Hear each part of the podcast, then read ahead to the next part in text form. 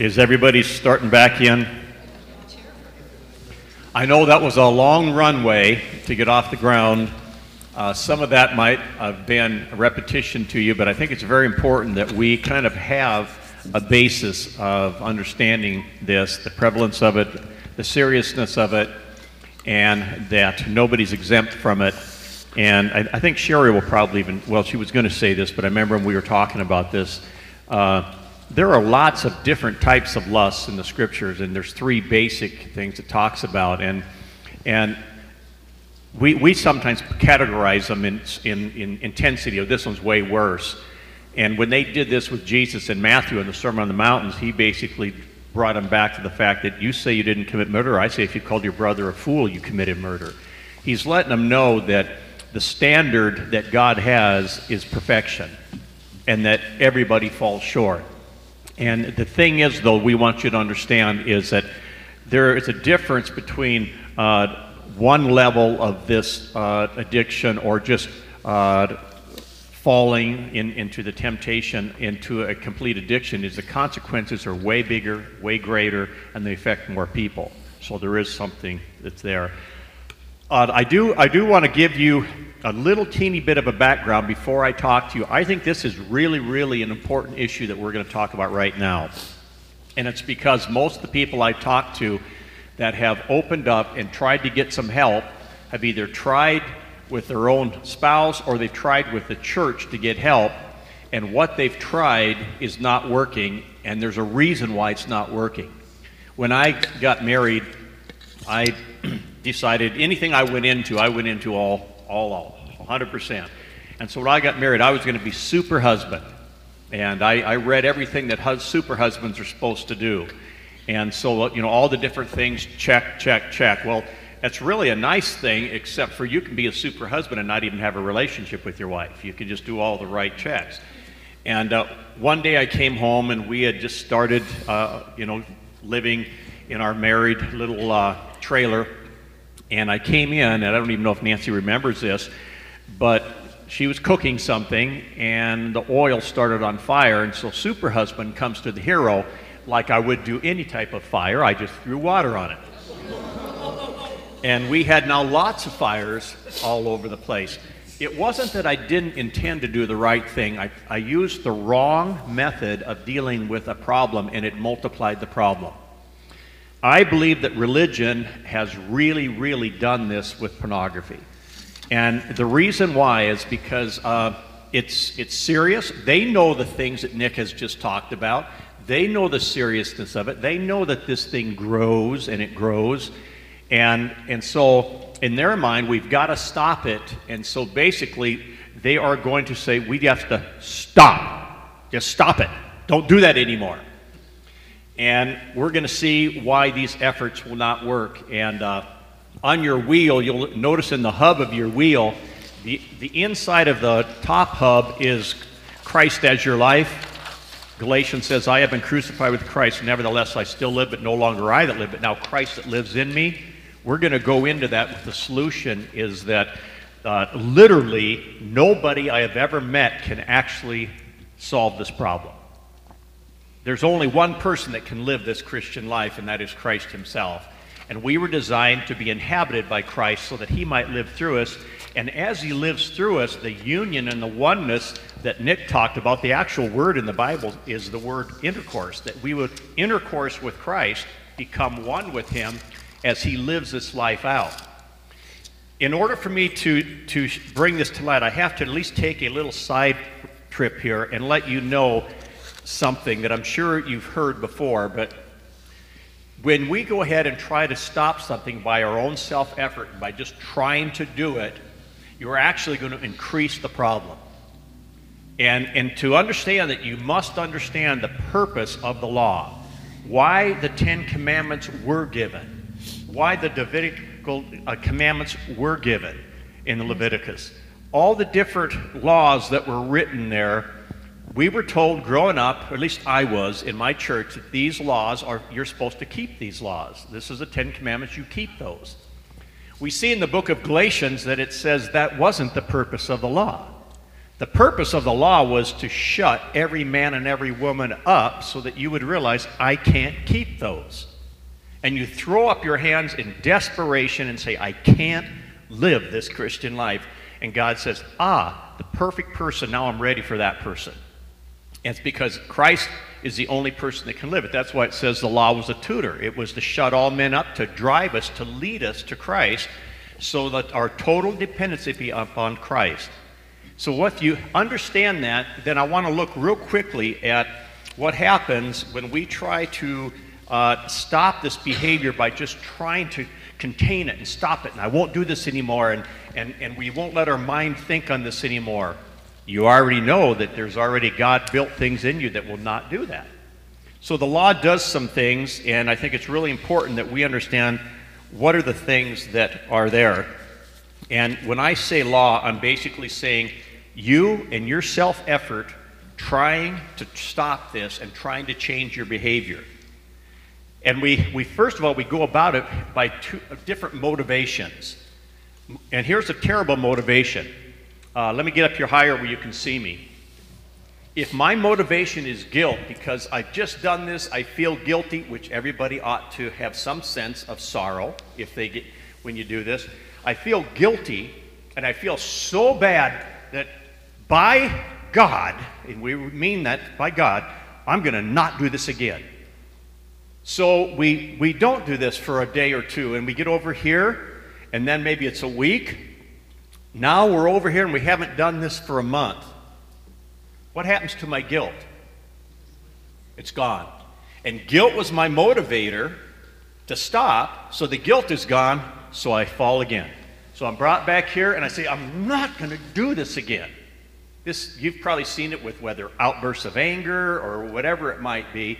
And so, as guilt as a motivator is a terrible motivator, but we try to make people, you've got to feel guilty. We make them feel shameful and guilty, and then it works for a while, and then they get over here, and the cycle just continues and continues because guilt was never designed by God to be a motivator, ever. The other one is fear. We're, we're fearful. Fear of being caught, fear of where this will lead. And so fear begins to entrap you. And God says, no, let every behavior be from a pure heart and a good conscience motivated out of love.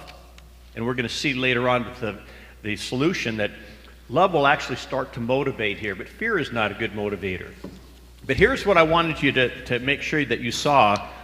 And uh, in Colossians, it says, If with Christ you die to the elementary principles of the world. Elementary principles is a word that basically, the word elementary principles, it means to take the letters of the alphabet, lay them beside each other, and it's the education of that day. It's the things of that day that are telling you something.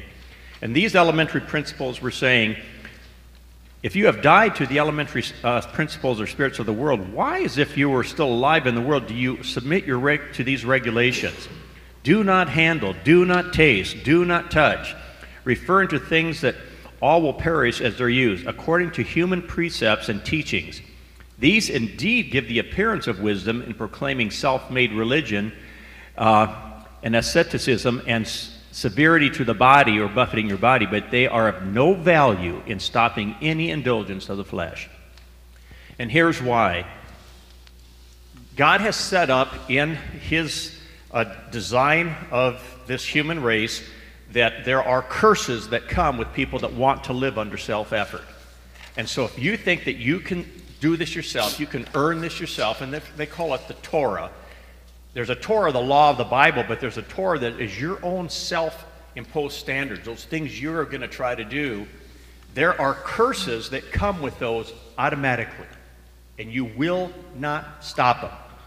If I held up this glass and there's water in this, and I said, okay, there's a verse in the Bible, many of them, that said, where two or more are gathered, there I am in the midst of them, and where two or people are gathered, you can ask anything you want, and it will be granted to you. If I ask everybody in here by faith, believe as much as you can by faith that this glass will hold up in the air when I let it go. And you guys all pray that. And I've been in groups of a thousand, and never, I better not do it, but never has the glass stood there when I let go. Why? Law of gravity. God's laws that he put into effect only three times in the Bible was that violated by him and then by one person he drew up into the sky. These laws, all five of these laws, curses, will happen if you try to stop this behavior or stop pornography or this with this. Number one, it says in Galatians 3:23 uh, that it'll keep you distracted and it'll keep you in bondage. You will be, it's, the word there literally says you will be kept in custody because of the law. It will enslave you.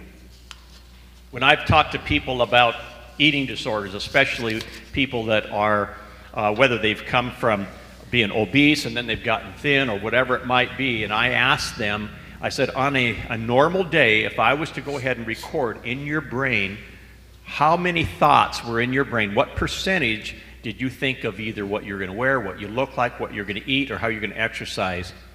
The normal response is about 80% of their mind throughout the day is filled with that thought. Does that sound like being caught in custody? You mean 80% of your time is thinking about your appearance, your weight, your whatever. That's what it means to be bound in custody. And, and so a person that is going to try to go ahead and stop this underneath the law or their own performance, just try to stop it, it will actually keep them in bondage. They'll be in custody like they're in jail.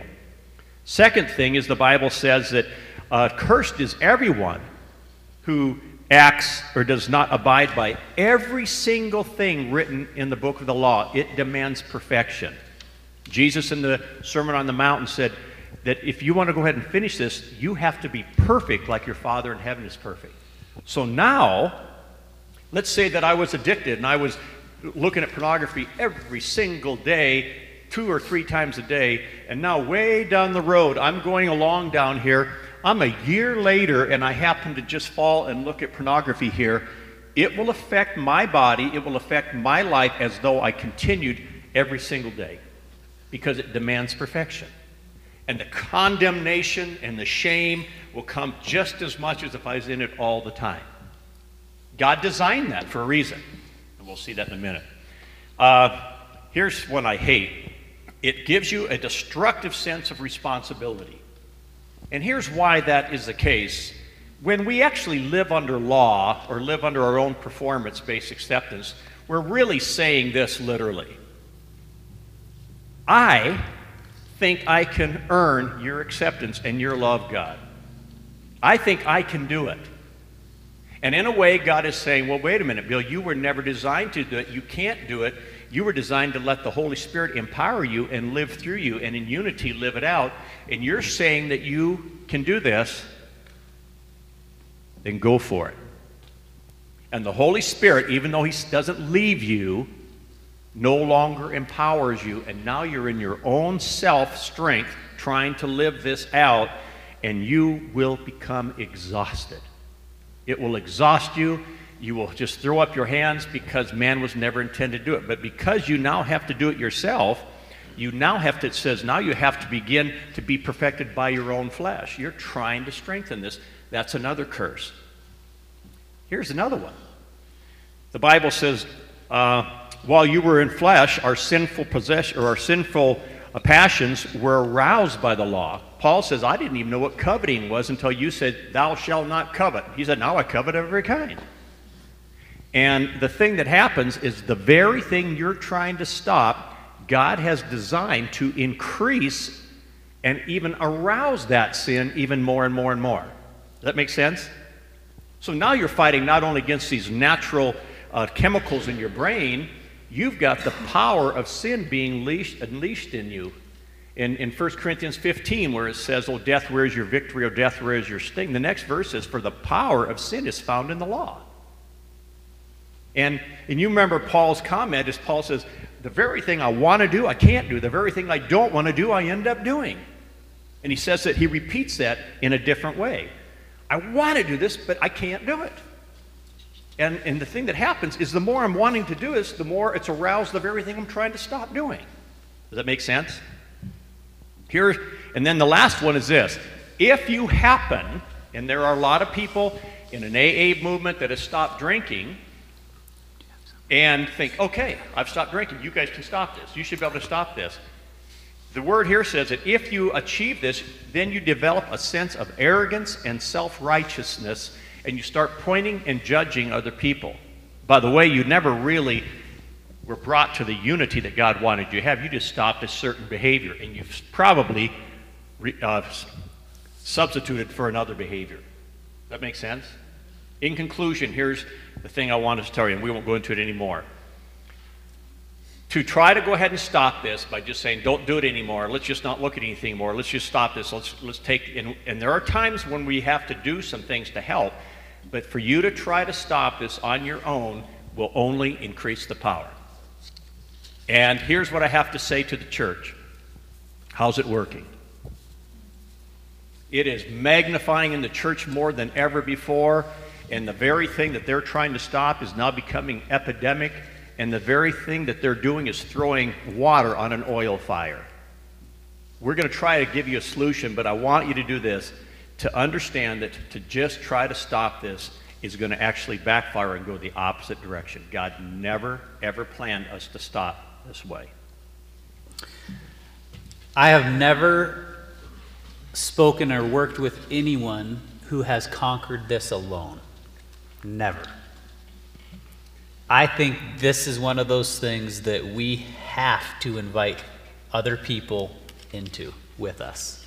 And it goes back to what we started. So, my desire is to, I need to, some people have that specific person, maybe their, their accountability partner um, maybe they're so entrenched into their life that they know all about all areas of their life. If, that, if it's that person, awesome. But also, my encouragement is I think we need to, not just for myself, but for those that we minister to, those that we have influence on, I think we need to invite someone intentionally into this area of my life.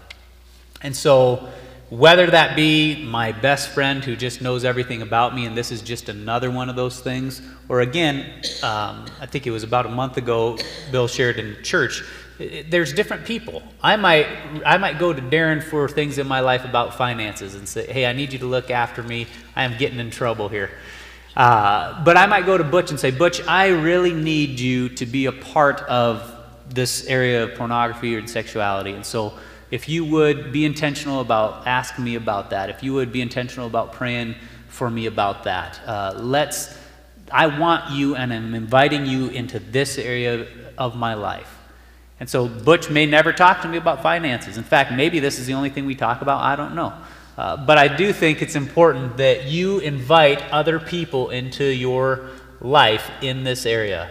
Husbands, wives, both cases. And I'm talking not just about, hey, ask me if I've looked at porn this week. If that's a part of it, great. But I'm talking about just how I'm approaching my wife, how, as a wife, she's approaching her husband.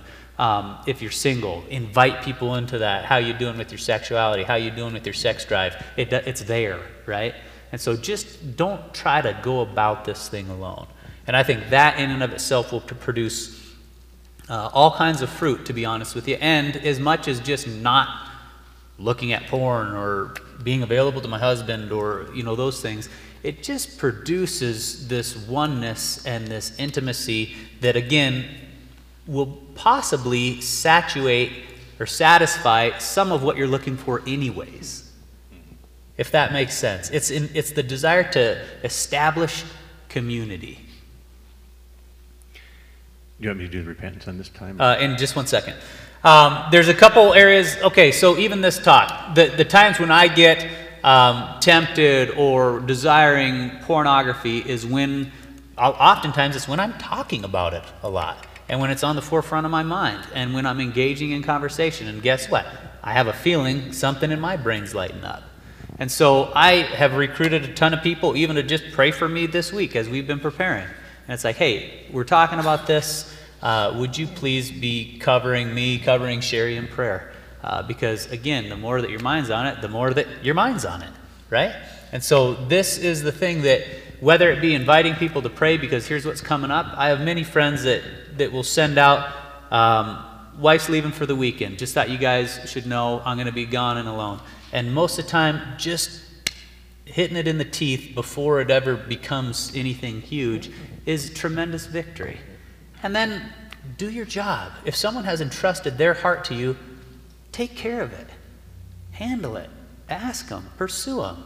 A lot of times we're afraid to do that because it's like, oh my gosh, I was just tempted, or I just fell, or I just indulged in it for three days. How can I ask them? The point is, let's, let's take people who are trustworthy in this area of our life and say, come on in here with me. I want, I want to do this together. I believe that is one of those legs that we can knock out, and that's the secrecy. I think if we invite people into, our, into this area of our life, it takes away that power. Real practically, as we're working on, as I'm working on uh, the things in my heart and the belief systems that are broken or the desires that I'm going this way, maybe it's the maybe I medicate, as as I'm working on that and God is sanctifying me in that, why not why not position myself to succeed right? Why not have um, invite someone into your life have internet filters, have internet blocks. Do those things that are very practical, that are very everyday, so they put me in a better position to succeed. Coaching baseball, I try to get people to be into the proper hitting position to start with. Now, you could possibly have a good swing with all kinds of stances, but why not put them in a position that if you start right, there's a better chance you're going to carry out the swing right? Same thing with this. Uh, there's, if you want to write anything down, there's, I'm not going to, these are not the only companies or ministries who do this, but there's an organization, uh, xxxchurch.com. Uh, they're basically, you can do free internet reporting things where everything that I look on on my laptop, uh, my friend Mike and my wife get a report. And so they can say, hey, I saw some of this. Um, those are just reporting things. Covenant Eyes does the same thing. There's other, there's other levels where maybe there's a block instead of just reporting. This doesn't let me go to any website that is um, pornographic, or maybe this doesn't even let me go to any website that is considered adult. All these things. Uh, there's really no reason for us not to have some of those things in our life, whether we struggle or whether we don't. And I get you're going to run into some that don't work well, or they slow your computer down, or you can't go on to Craigslist or things like that if you want it bad enough, there's workarounds. There's, there's areas that people can say, okay, I'll let you on Craigslist if you need to, or I'll let you on this workout website if you need to. But it's just protecting us and positioning ourselves so that I don't, I'm not a huge fan of just blocks, because if that's my only motivator, then it's only going to last so long.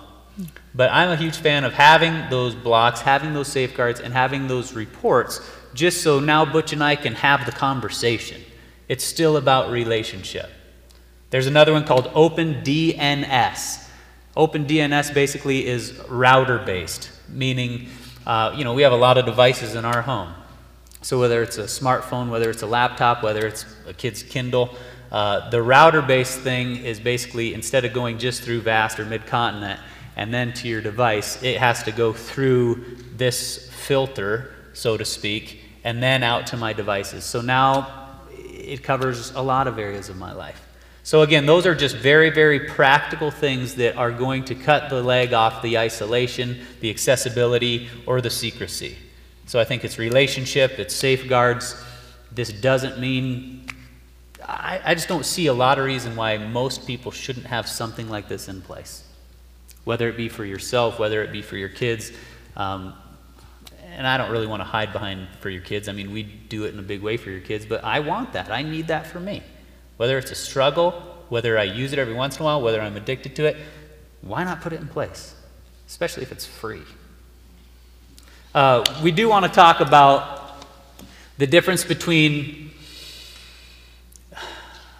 shame and guilt that would be from the enemy that would cause or promote isolation and hiding from people and from God versus true godly sorrow that leads to repentance.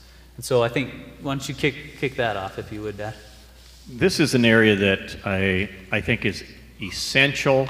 And when I see people that really have had victory, it's because they have applied this situation as well.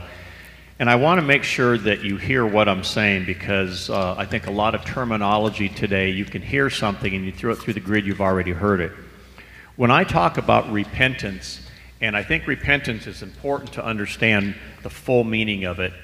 Uh, I, I want to first of all make sure you realize that when a person gets honest and repents and, and identifies this sin, it is not for the purpose of condemnation. Romans 8 1 says, There is now therefore no condemnation for those that are in Christ Jesus. God Himself, the Father, the Son, and the Holy Spirit saw every sin that you and I would ever commit, and in Colossians says He removed it as far as the east is from the west, never to hold it against you again, and He said, It is finished, completely done. You will never be held accountable for that sin. And He doesn't even bring it up for any reason that you have to pay penalty. You need to understand that before I tell you this next part.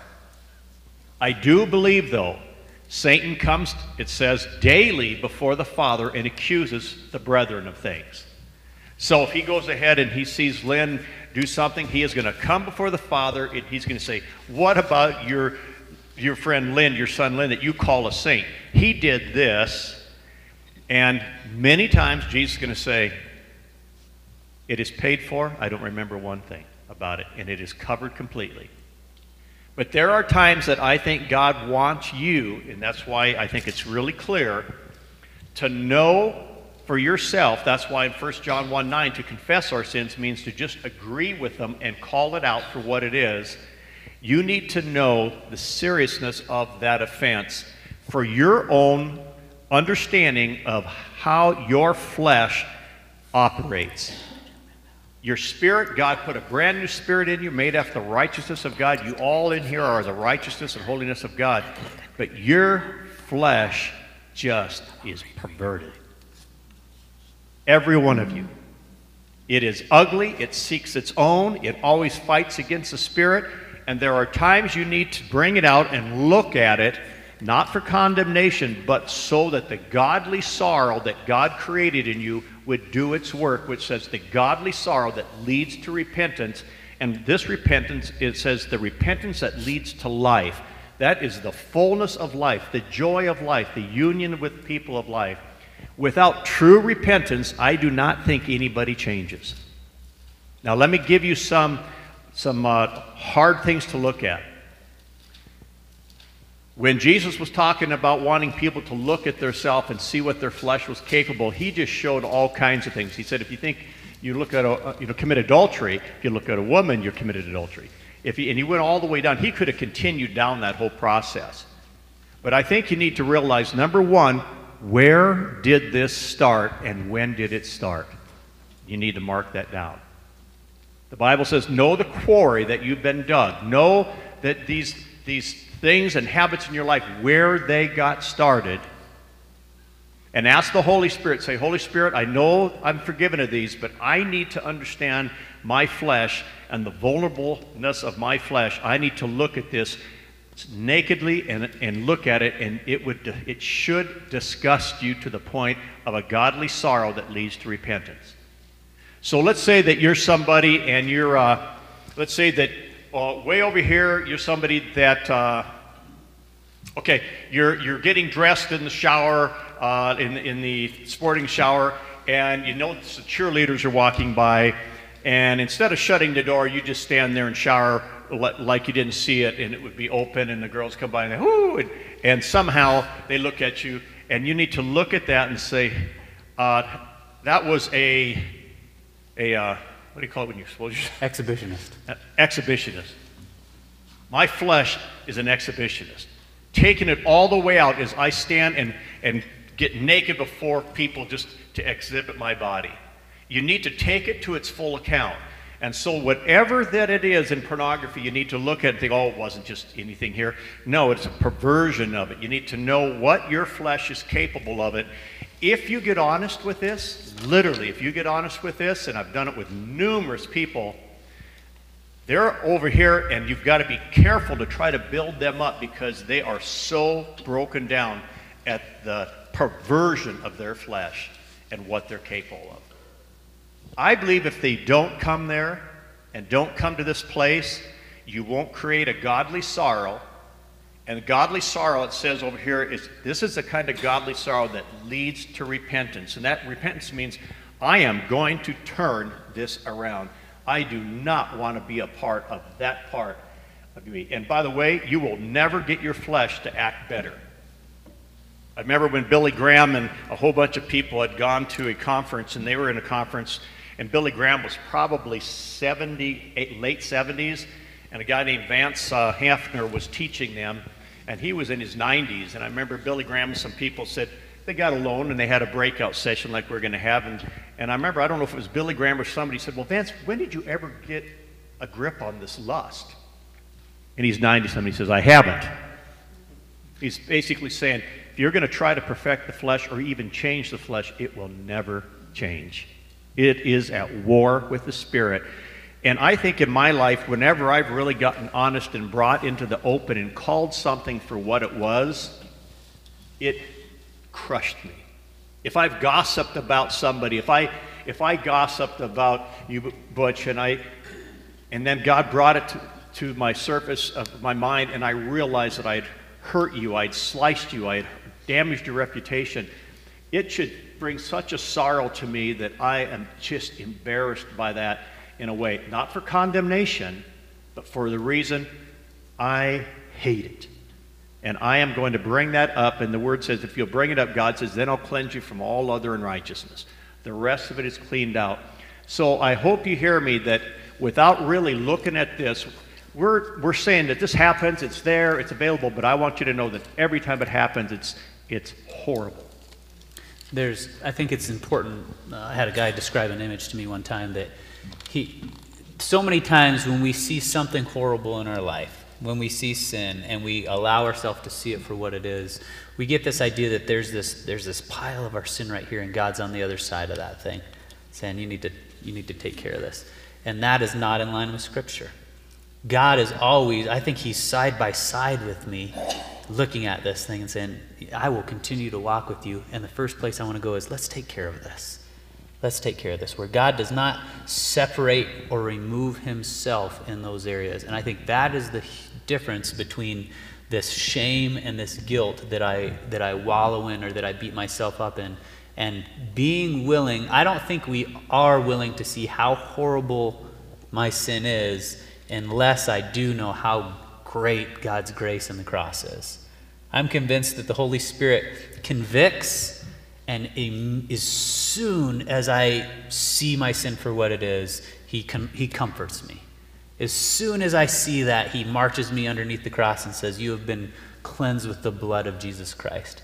And so, on one side, if I don't see the grotesqueness of my sin, the cross doesn't mean very much to me.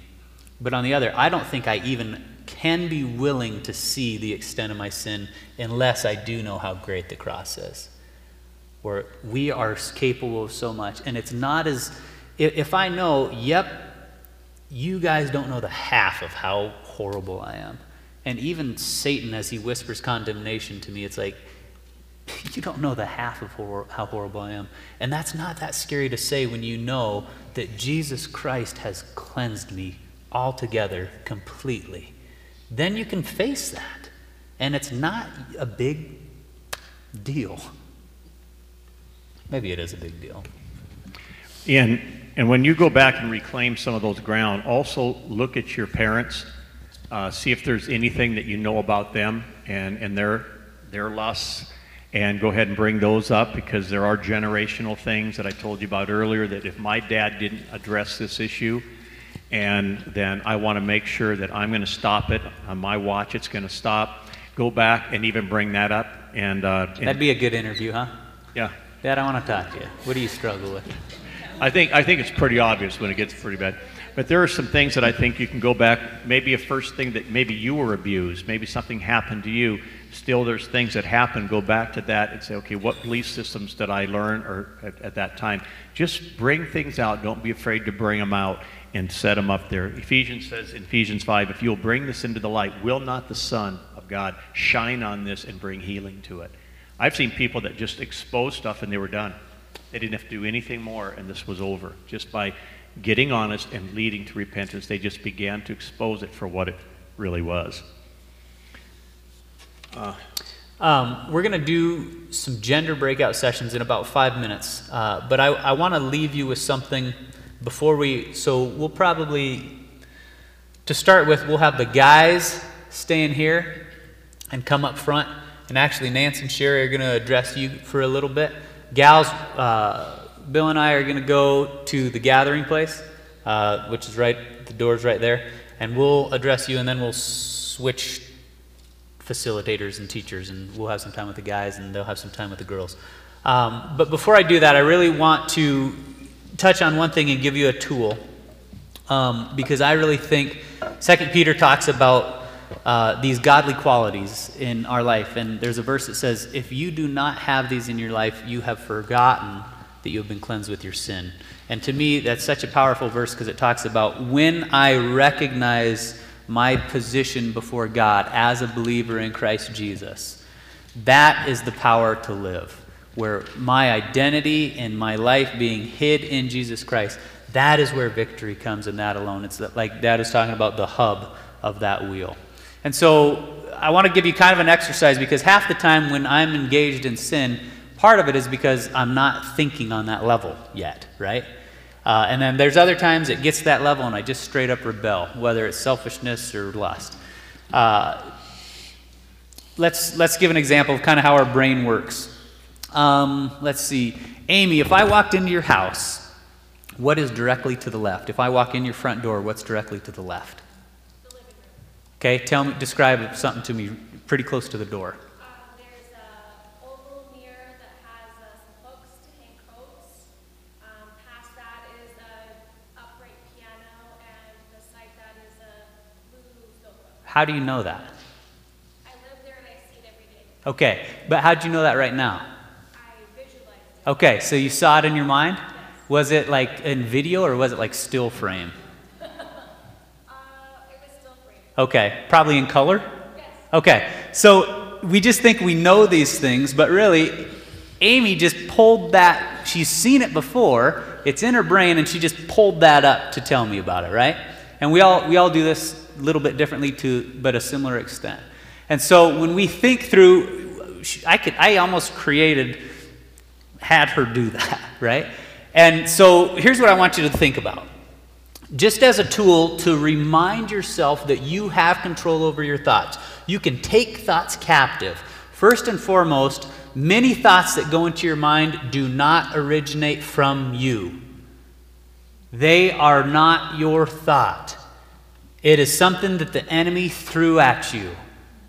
And just to acknowledge that is a huge step in what you do with it. As you see yourself, so you live. If I see this being mine and if I see this is how I am, it's going to come out. So, first and foremost, recognize a lot of the evil thoughts are not from us. They're the things that were implanted in there, and then when we start to own it, we start to entertain it, and then we start to live it. And so, for one, I want you to, if you picture if you have a sexually explicit image, if you have a lustful image, if you, we could bring it up right now if we tried, right? If you bring up an image in your mind that you feel like is wrong, is sinful, is pornographic, I want you to turn that thing into glass in your mind. And you can do it. You can change what you see in your mind. You turn that thing into glass and you shatter it. So, whatever that image is, you freeze it, you turn it into glass, and you shatter it. And then I want you to say, as 2 Corinthians 5:21, that he who knew no sin became sin so that we might become the righteousness of God. Scripture talks about declaring things from your mouth comes from the things of your heart. And so, in the midst of sin, whether it just be in your mind or whether it be an image on your screen, in the midst of sin, I want you to freeze frame that thing and shatter it, and I want you to declare out loud to yourself, I am the righteousness of God in Christ Jesus.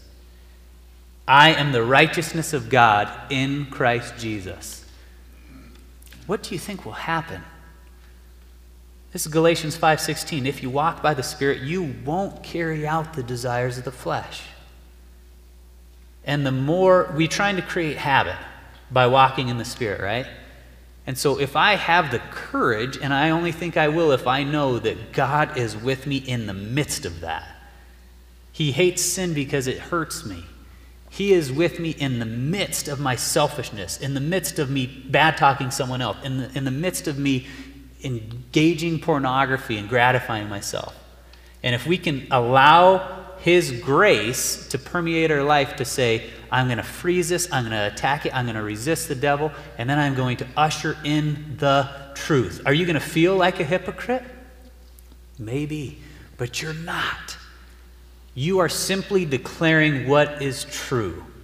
And the declaration is simply a way to remind yourself that I am the righteousness of God in Christ Jesus in this moment. I would love for all of us to let's try that. Let's keep that up. Whatever you get convicted about, wherever you're at, bring that bring that up and declare it to yourself. And see if the power of sin loses its grip on you. And see if it's that much easier. Say you still indulge in sin. Say you still gossip. Say you still lust. See if afterwards it's not easier to go to Father and say, I'm here I am. Thank you for your forgiveness. Praise God for his grace. And even thank you, not for the sin in and of itself, but like Paul, I boast all the more in my weakness because this was a very tangible reminder that I am desperate for your love. I am desperate for Jesus. I'm not running anywhere. Does that make sense? The power of this, all these little tools, still rest in the cross of Jesus Christ.